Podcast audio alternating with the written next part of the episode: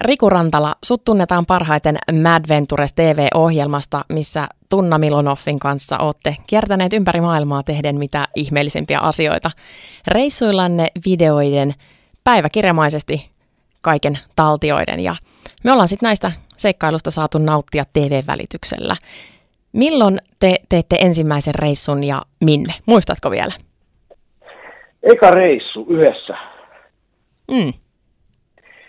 Ja se on ollut ennen kameroita, totta kai. Se oli joskus 90-luvun lopulla. Ja suuntana oli silloin Taimaa ja olisiko ollut, kyllä se varmaan oli, että me käytiin Kotaolla ja Kopanganilla, siellä Siaminlahdella. Näin se on. Aeroflotin siivillä mentiin, se oli silloin halvin, halvin mahdollinen tapa päästä Aasiaan ja sillä mentiin. Se oli meidän ensimmäinen yhteinen varmaan, joo, se oli meidän ensimmäinen yhteinen reissu. Ja sitten päätitte alkaa ottaa kameraa mukaan ja tehdä siitä vähän videopäiväkirjaa. No me, joo, se lähti oikeastaan, että me käytiin tekemään vielä toinen vähän pidempi reissu seuraavana vuonna. Ja sitten sieltä, sen jälkeen me, tai siellä me otettiin jo vähän valokuvia, tunnautti valokuvia ja mun piti tehdä lehtijuttuja. Mä opiskelin silloin toimittajaksi ja, ja tota, Tunna teki elokuva-alalla hommia valaisijana. Ja vähän jotain kuvaajaa ja muitakin duuneja mutta pääasiassa siinä valomies valaisia hommassa. Ja tota, sit, siinä me tavallaan sitten niinku innostuttiin ja lähdettiin sitten luomaan yhdessä semmoista konseptia, että miten, miten ideana loppujen lopuksi oli hyvin simppeli, että miten voitaisiin rahoittaa tämä reissu elämäntyyliin. Niinpä tietysti, kyllä. Ja sehän onnistui. Sehän onnistui, että se oli vähän niin kuin tietyllä tavalla siihen liit- se oli vähän niin kuin digitalisaation, me oltiin digitalisaation tuotteita. Tuli tuommoiset halvat ja pienet kamerat ekaa kertaa markkinoille ja sitten tuli edulliset editointikalustot, joten tota, se oli vähän sama juttu kuin nyt ehkä joku tubettaminen ja muu, kun on tullut lyönyt läpi, niin tuossa oli vähän samanlainen homma silloin tuon televisioalan suhteen. Eka kertaa oli mahdollista, että kaksi persaukista nuorta jätkää voi tehdä jotain ihan omaa. No just näin. Mutta nämä matkat on myös olleet aika vaarallisia ja näinkin olette tehnyt, että vakuudeksi siitä, että jostain periferiasta pääsee kotiin, jos yllättäen tulee ryöstetyksi ja kaikki omaisuus viedään, niin oot muun muassa kirurgisesti laittanut timantin ihon alle. Jep, on parikin kertaa joo. Se on tota, noin, niin, tapahtunut tuolla. Tota, ensin, ensin, se oli itse asiassa syy siihen, että se kuvattiin, oli alun pitäen se, että meidän piti tehdä jonkunlainen demo subille, että me saadaan ohjelmaidea myytyä niille. Ja meillä oli tietysti meillä oli jonkun verran Tunna oli kuvannut kaitafilmimatskuun, me oltiin editoitu musaa ja sitä kaitafilmimatskua meidän reissulta, että hei, tältä se voi suurin piirtein näyttää. Itse asiassa aika hyvin jo siinä oli sitä ilmettä, mitä ohjelmaan tuli, mutta sit ei ollut mitään tapahtumaa, eikä meillä ollut varaa lähteä mitään demoreissua kuvaamaan, niin, niin tota, sitten keksittiin tämmöinen tapaus, että laitetaan Timotti ihon alle ja käytiin kuvaamassa se homma. Ja tietenkin, koska vähän sama kuin, että jos elokuvassa näytetään veitsi, niin sitä pitää myös käyttää. Niin sama juttu, että kun se sinne ihon alle oli laitettu sinne käsivarteen, niin pitihän se sieltä myös esiin kaivaa. Ja tämä tehtiin sitten myös kolmoskaudella uudestaan. Tämä esiinkaivu ykköskaudella tapahtui New Yorkissa, Brooklynissa, talon katolla viskiä juoden. Että se on kyllä ihan aika elävästi mieleen. Niin, että jos jotain tehdään, niin tehdään se sitten tyylikkäästi. No just näin. Yes. Hei, viime vuosina myös Kotosuomi on tullut tutuksi kun ulkomaiden sijaan ohjelmaa on tehty täällä kotimaassa. Tällä hetkelläkin TV-ssä pyörivässä Mad Ventures Suomi-ohjelmassa matkaatte Manner-Suomen ihan eteläisimmästä pisteestä pohjoisimpaan kolkkaan Utsjoelle. Te olette luonnehtineet tämän reissun kertovan posttraumaattisimmista matkakohteista ja erikoisimmista kohtaamisista maailman onnellisimman kansakunnan heimojen parissa. Kyllä.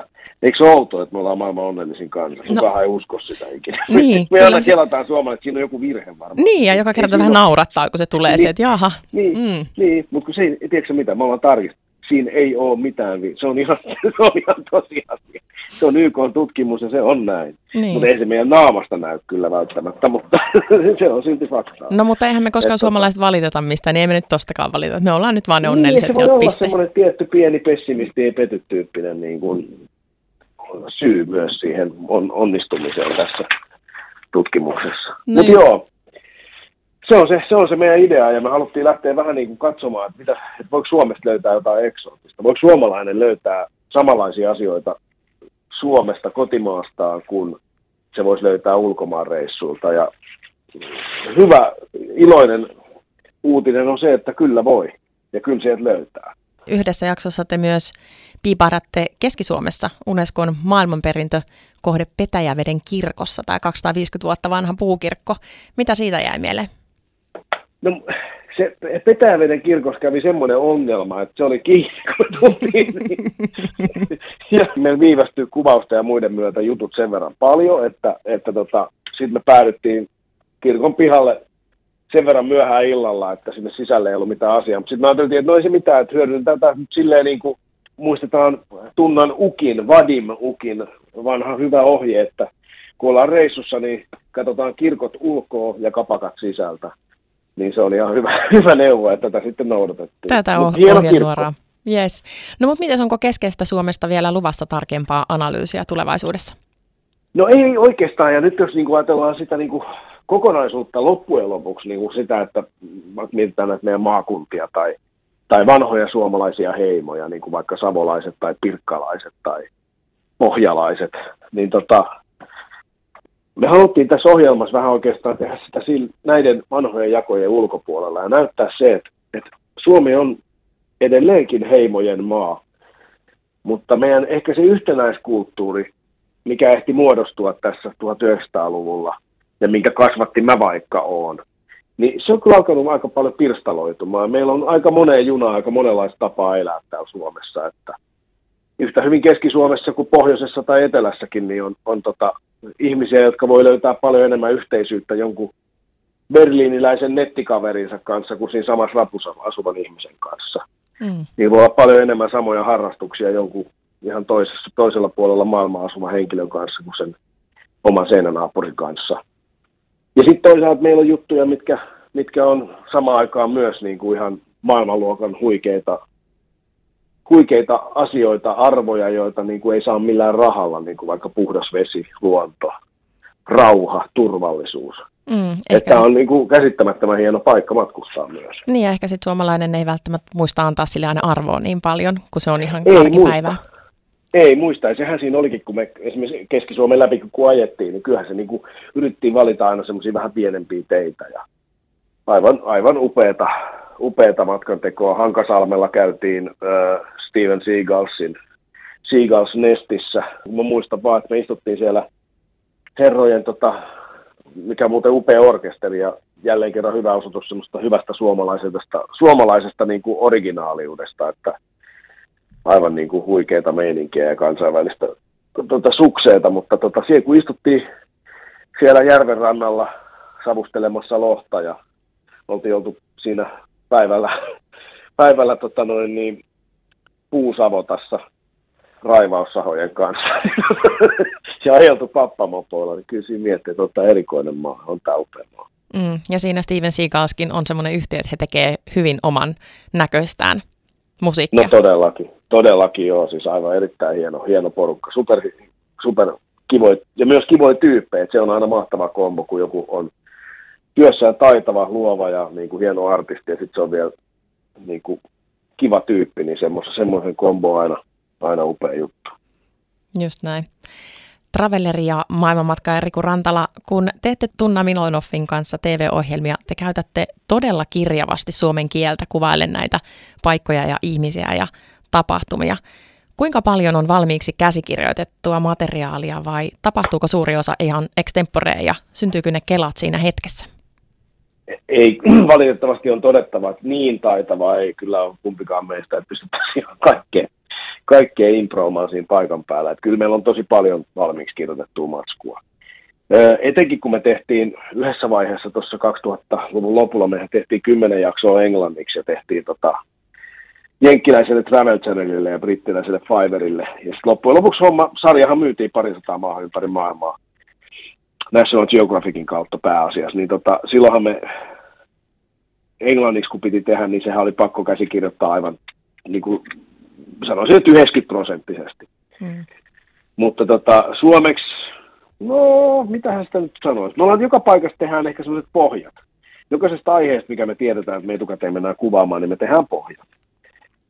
valmiiksi. Ja siinä, kohtaa, siinä kohtaa koitetaan miettiä sitä, sitä tota, tekstin tekemistä se myös sellaisella luovalla, kirjavalla tavalla käyttää kieltä. Me molemmat tykätään suomen kielestä hirveästi. Me tykätään murteista, me tykätään slangista.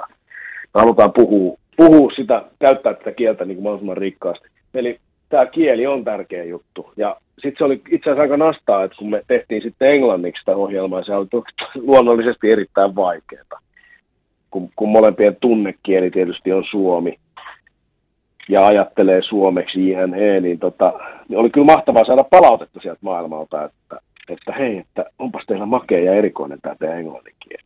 Me oltiin tosiaan tehty sen eteen duunia, että se sanasto olisi, olisi erikoinen ja kirjava ja värikäs. Se sitten näkyy siellä. Se näkyy kyllä. Riku Rantala, tällä viikolla piipahdit myös Jyväskylässä puhumassa matkustamisesta. Matkustaako pitkän linjan reppureissa ja tänä päivänä mieluummin ulkomaille vai kotimaassa? No kyllä, mun täytyy sanoa, että kyllä mieluummin matkustan kotimaassa. Se johtuu varmaan tietysti, mun on helppo puhua, kun mä oon ehtinyt tuota maailmaa paljon myös nähdä, niin helppohan mun on sanoa. Mutta tota, kyllä mä yritän löytää nykypäivänä jotenkin sitä parhaimmillaan sitä reissufiilistä, kun sitä, jos sitä pystyy löytämään niin kuin helposti ja läheltä, niin, niin tota, se tekee kyllä todella hyvää. Kyllä, Et, tota- Suomesta tota, löytyy just niitä paikkoja, että missä kaikkialla ei, ei ole tullut ikinä käytyä. Löytyy todellakin, ja sitten siinä on tosi paljon kysymys myös siitä, että, tota, että, että mikä on se asenne siihen asiaan matkustamista loppujen lopuksi on kysymys asenteesta. Eli jos, jos pääsee sellaisen oman kuplan ulkopuolelle, oman arkisen rutiinien ulkopuolelle, niin se on ihan sama, vaikka ol, olisi viiden kilometrin tai viiden sadan metrin päässä omasta kodistaan. Se voi tapahtua tosi lähellä. Ja mä väitän, että, että jos sä nyt vetäisit rinkulan, 10 kilometrin rinkulan sun oman kodin ympärille, niin sä löytäisit aivan takuvarmasti upeita luontopaikkoja, öö, todella kiinnostavia öö, kohteita, mitä vaan, siis tyyliin kauppa, ravintola, museo, joku semmoinen paikka, missä et ole ikinä käynyt. Mm. Varmasti löytyisi. Ja sitten se, kun astuu siitä normaalista ympäristöstään vähän sivuun, niin sitten tulee aina erilaista perspektiiviä siihen arkeen. Nimenomaan se on siinä ihan olennaista, se perspektiivin muuttuminen. Kyllä. Maailmanmatkaja Riku Rantala, TV-ohjelmien tekemisen lisäksi olet myös entinen rikostoimittaja. Mikä on mielenkiintoisen juttu sun uralla, minkä sä oot kirjoittanut?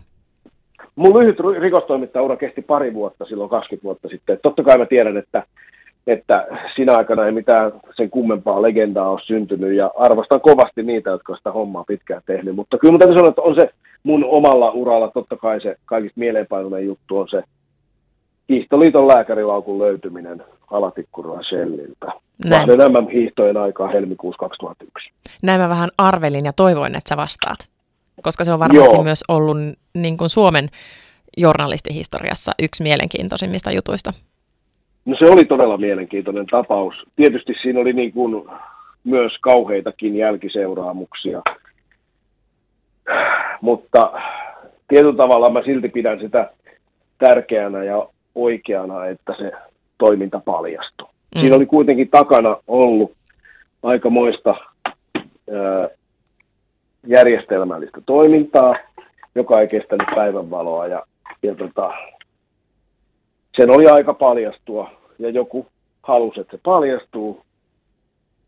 Ja tämmöinen vahinko, kun kävi, että se laukku jäi sinne huoltoasemalle, niin siinä tuli sitten tilaisuus jollekin, jota en tiedä vieläkään, joka antoi sitten vihjeen vihjeen siitä, että tämmöinen laukku on löytynyt ja se on poliisilla. Ja sehän todisti sen, että, että tätä dopingia oli käytetty järjestelmällisesti ja koko joukkueen, ainakin lähes koko joukkueen toimesta niin, että kaikki johto sen tietää.